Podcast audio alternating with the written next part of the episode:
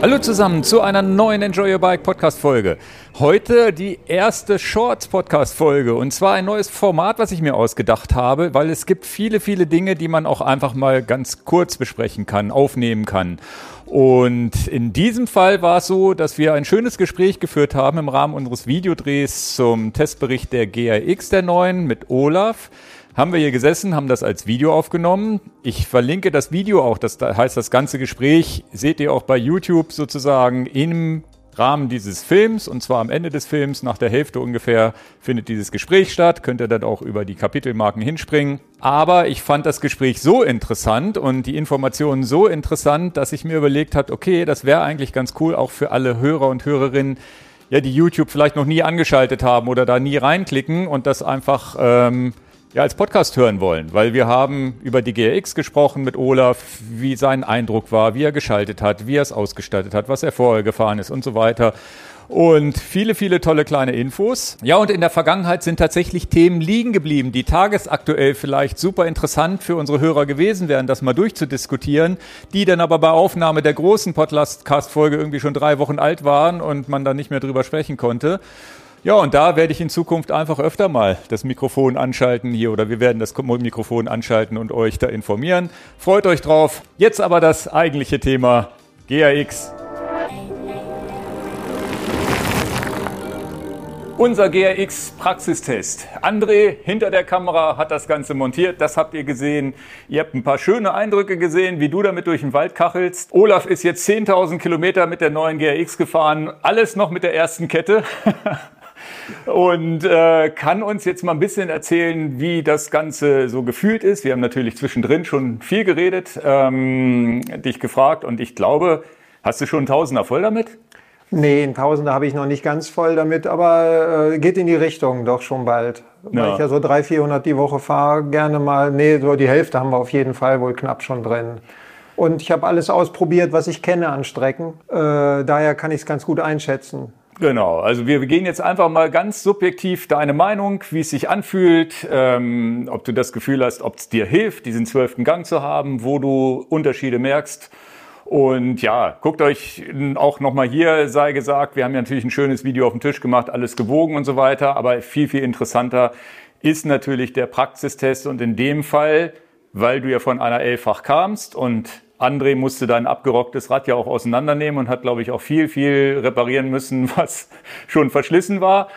Und das ist natürlich der beste Test, den man machen kann. Du bist die alte Gruppe mechanisch gefahren und fährst jetzt die neue Gruppe mechanisch. Was war der allererste Eindruck, als du dich draufgesetzt hast? So vom Schaltverhalten? War es genauso knackig, knackiger? War es ähnlich? Was, was war das erste Gefühl? Also das erste, was man merkt, ist, dass die Kassette anders klingt hinten, weil die so groß ist jetzt. Also die alte vom Geräuschpegel, also vom Geräuschpegel, die klingt so ein bisschen anders, das merkt man. Die alte offizielle 42er, die man fahren durfte, äh, fühlt sich so ein bisschen äh, anders an, so vom Schaltgeräusch her. Die illegale 46er, die ich auch gefahren bin, die man eigentlich nicht verbauen darf. Ähm, klingt durchaus. Ja, illegal anders. hört sich immer so doof an, ja, aber es gibt natürlich Vorgaben von Shimano, von Shimano was genau. man fahren darf. Also bis 42 Zähne war erlaubt oder war freigegeben. Und 46 habe ich halt auch mal probiert. Genau, und das ist immer Trial and Error. Und da gibt's immer wieder Kommentare, wo Leute uns fragen, ja, kann ich die und die Kassette, kann ich nicht auch statt 34, 40 Zähne ausprobieren bei einer, bei einer Ultegra zum Beispiel? Kann man ausprobieren. Je nach Rahmen kann das auch funktionieren, aber es ist Trial and Error und es, Shimano muss sich auf den kleinsten gemeinsamen Nenner sozusagen festlegen und sagen, das geben wir frei, das passt an jedem Rahmen. Und je nachdem, welchen Rahmen man fährt, hat man vielleicht Glück, dass man auch mehr Zähne fahren kann. Also wenn man sich dann ein bisschen mit beschäftigt hat, merkt man, warum Shimano die Vorgaben macht und dass sie auch gut so sind. Äh, deshalb sollte man das nicht einfach so, so machen, unbedingt. Aber der erste Eindruck ähm, war halt der, man hat einen Zehner Ritzel. Das ist so das Erste, was einem eigentlich entgegenspringt, weil wenn man hier so aus der Firma losfährt nach Hause, braucht man ja das 51er auf dem Heimweg erstmal kaum. Aber du merkst halt, sobald es irgendwo mal eine Brücke runtergeht und so auf einmal, aha, da ist noch was. Und vorher hattest du elf. Vorher hatte ich elf und mit 40 Zähne vorne und elf äh, kann man auch schnell fahren, wenn man eine hohe Kadenz tritt. Aber auf einmal merkt man, da geht noch was. Und das war halt auch wirklich so der erste Eindruck äh, auf meinen Deister-Touren, die ich alle in- und auswendig kenne dass ich auf einmal in sämtlichen Kurven äh, Panik gekriegt habe, dass ich viel zu schnell war. Okay. Also weil man bergab auf einmal dann schönes Wetter richtig reingetreten hat und dann siehe da, auf einmal bist du ganz außen in der Kurve und denkst, was ist denn hier los? Das kennst du so aber nicht. Ne? Und habe ich auch bei Strava dann nachher gesehen, was da los war. Also du bist bergab, ja, bergab, wenn du willst und wenn Leute, die hier reintreten wollen, die sind dann auch wirklich schneller. Das heißt, du hast dann ein paar bei Strava diese Segmente gesehen, hast, du kamst ganz stolz rein, habe ich mitbekommen. Ja, ich Alles hab, gelb, hab dann persönlicher Rekord, aber das liegt dann eher am Bergabfahren als am Berghochfahren oder hast du berghoch auch den Vorteil gemerkt, dass du noch ein Blatt mehr hast? Na, du hast ja unten fängst du bei 10 an, aber oben hörst du ja auch erst bei 51 auf. 15 mehr quasi als die, die ehemalige 46er Kassette und das ist ja gehörig viel. Und deshalb bin ich natürlich auch gleich in Deister und in Benterberg und überall hin, wo ich weiß, wo man das benutzen kann. Und habe dann mal geguckt, was so passiert. Und man hat ganz klar jetzt endlich nicht mehr diesen technischen Nachteil gegenüber den SRAM-Fahrern. Mhm. Weil du kannst, äh, wenn es mal so richtig verblockt ist mit Wurzeln und verspülter Weg und so richtig steil wird im Deister, wo eigentlich keiner mehr lang fährt normalerweise, fährst du da halt einfach hoch jetzt. Wie es der SRAM-Fahrer auch konnte, aber wie es vorher mit dem 46er oder gar 42er nicht schön war, weil du alles drücken musstest richtig und halt nicht so fröhlich, locker, flockig halt dich da hochgekurbelt hast. Es dauert zwar länger, aber teilweise, also das hat man sofort gemerkt. Also die technisch anspruchsvollen Anstiege, die, ja, die kann man jetzt lockerer fahren oder wenn man lange fährt. Also wenn man dann so Müde 200 ist. Kilometer Touren ja. fährt und es kommt noch ein Berg und Ingo hat noch einen Berg sich ausgesucht, äh, dann fährt man den halt auch noch hoch und muss nicht mit letzter Kraft sich hochdrücken. Also das war, das äh, konnte man auch sehen in den Zahlen bei Strava. Jetzt kann natürlich ein Nachteil sein, wenn du von 10 bis 51 gehst und vorher von 11 bis 42 oder eben 46 gegangen bist, dass dir zwischendrin was gefehlt hat.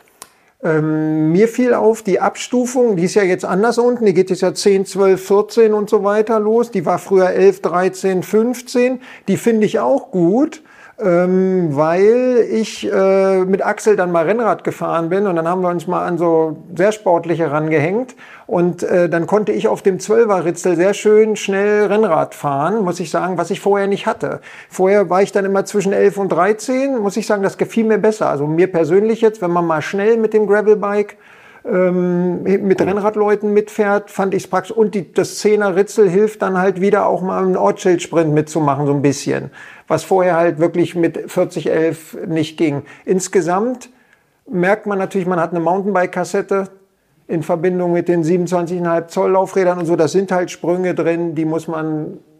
Ja, ist halt kein Rennrad-Dura S-Gruppe zweifach, wo du einfach Sprünge hast. Genau. Aber interessanterweise ist es ja so, dass das natürlich eine persönliche Präferenz ist. Da müssen die Zuschauer natürlich auch wissen.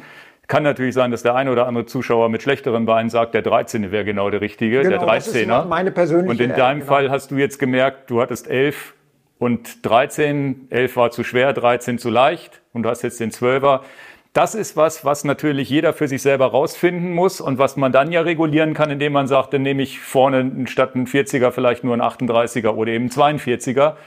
Und dann habe ich vielleicht das richtige Gefühl in dem schnellen Gang. Also man kann eins auf jeden Fall sagen, mit den 40 Zehen und den 10 Zehen hinten ist man so schnell überall, wenn man im Wald irgendwie wirklich flott fahren will, dass das reicht weil man, ja. ich habe dann im Deister 65 km/h gehabt auf einer Abfahrt. Das mache ich eigentlich also nicht. Also da ist dann irgendwann die Grenze. Ja, das ist wirklich, also es kommt ja häufiger immer die Aussage, oh, mir fehlt da ein Gang. Also da fehlt keinem mehr ein Gang dann, weil das wird wirklich so schnell, dass es dann auch nicht mehr lustig ist teilweise äh, mit der Geschichte, ist meine Meinung. Aber wer halt generell äh, will, der nimmt dann das 42er Blatt, genau. Und dann hat man hinten eventuell auch eine andere Kettenlinie, weil man vielleicht einen weiter oben fährt.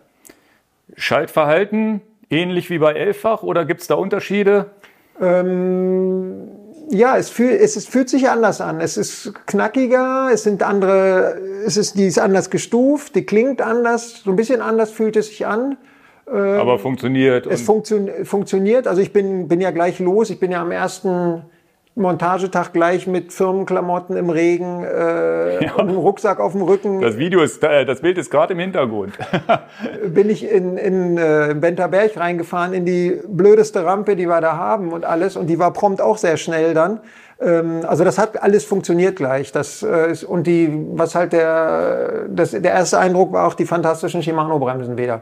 Ja. Also äh, das ist so das erste, man fasst an, man bremst obwohl noch nicht mal eingebremst war, richtig. Das ist halt, äh, das sprang einem auch entgegen, ne? die tolle Bremsperformance. Unterschiede Hebel, merkt man die überhaupt? Unterschiede ja. vom, von diesen, diesen, dieser, diese 10 Millimeter oder was sind 10 Millimeter oder äh, Also mehr? Die, die Tücke, also ich hatte in meiner alten Gruppe in der Tat neue Belege drin, deshalb ist das schon mal ganz gut gewesen für den Umstieg jetzt und habe hier wieder neue Belege gehabt. Und man merkt die Bremse, dass sie ein bisschen anderen An Druckpunkt hat. Sie soll ja schneller ansprechen, ja, den kürzeren Weg anbrechen, ansprechen. Das macht sie, ja. aber verliert nicht an Dosierbarkeit dann in dem Augenblick. Nee, ganz zieht. fantastisch. Also ich habe nie Angst gehabt oder mich nie verbremst oder äh, ich habe dann ja auch so Abfahrten genommen, die ich kenne, wo man wirklich was aufpassen muss. Und das funktioniert ganz toll. Also die Shimano-Bremse ist immer ein, ein, richtiger Traum, muss ich sagen. Das ist ja auch immer deshalb der Grund, warum ich äh, das immer fahre. Ja. Nee, haben wir alles, glaube ich, ne? Ja, das ist so Bremsgriffe, Schaltwerk. Wir haben wieder den, äh, den Hebel dran für die Kupplung, damit die Kette nicht schlägt. Okay. Ähm, den man natürlich lösen muss, wenn man das Rad rausnimmt. Ähm, sonst alles wie gehabt irgendwie in der Optik. Also man fühlt sich gleich wieder zu Hause. Es ist alles same but different. Ähm, was ich halt noch gemacht habe, ich habe die XDR-Kassette gefahren, nochmal die teurere mit Titan-Mittelteil.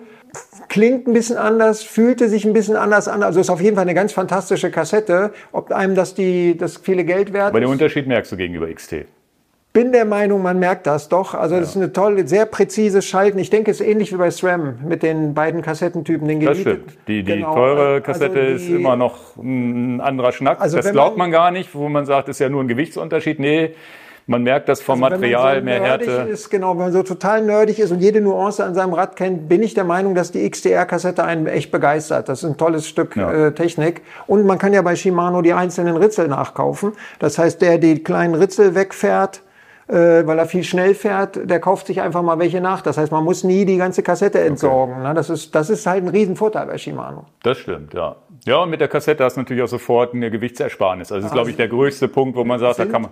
70 Gramm, deshalb habe ich das auch gemacht gehabt, sind irgendwie 70 Gramm, glaube ich, bei der Kassette. Man merkt, dass, äh, dass die, wenn man so ein bisschen vor- und zurücktritt, dieses Schlagen von der großen Kassette an einem Mountainbike oder so, das reduziert sich etwas. Ne? Wenn ja, ich so ja. Freilauf trete und so, also das fand ich ähm, schöner. Also deshalb, mir ist es das wert, ich fahre die auf jeden Fall dann. Ja, spannende Info, die man, glaube ich, so über die GRX auch nicht irgendwo lesen oder erfahren kann. Also ja. vielen, vielen Dank für das, für das ganze ich hoffe, dass das euch da draußen jetzt natürlich nochmal weiter, äh, weiterhilft.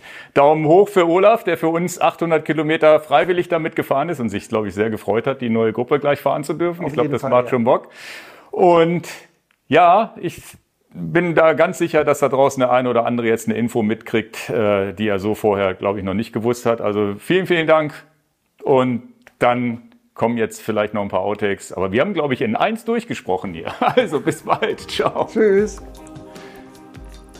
Ja, das war's. Ich hoffe, euch hat das Format gefallen. Falls es euch gefallen hat, ja, schickt mir gerne eine E-Mail an podcast.enjoyyourbike.com. Anders äh, bei YouTube könnt ihr natürlich auch unter dem Video von der GRX zu diesem Podcast kommentieren, wenn ihr was, äh, ja, noch eine Anmerkung habt oder ähnliches. Also, vielen, vielen Dank fürs Zuhören und dann bis zum nächsten Mal. Ciao.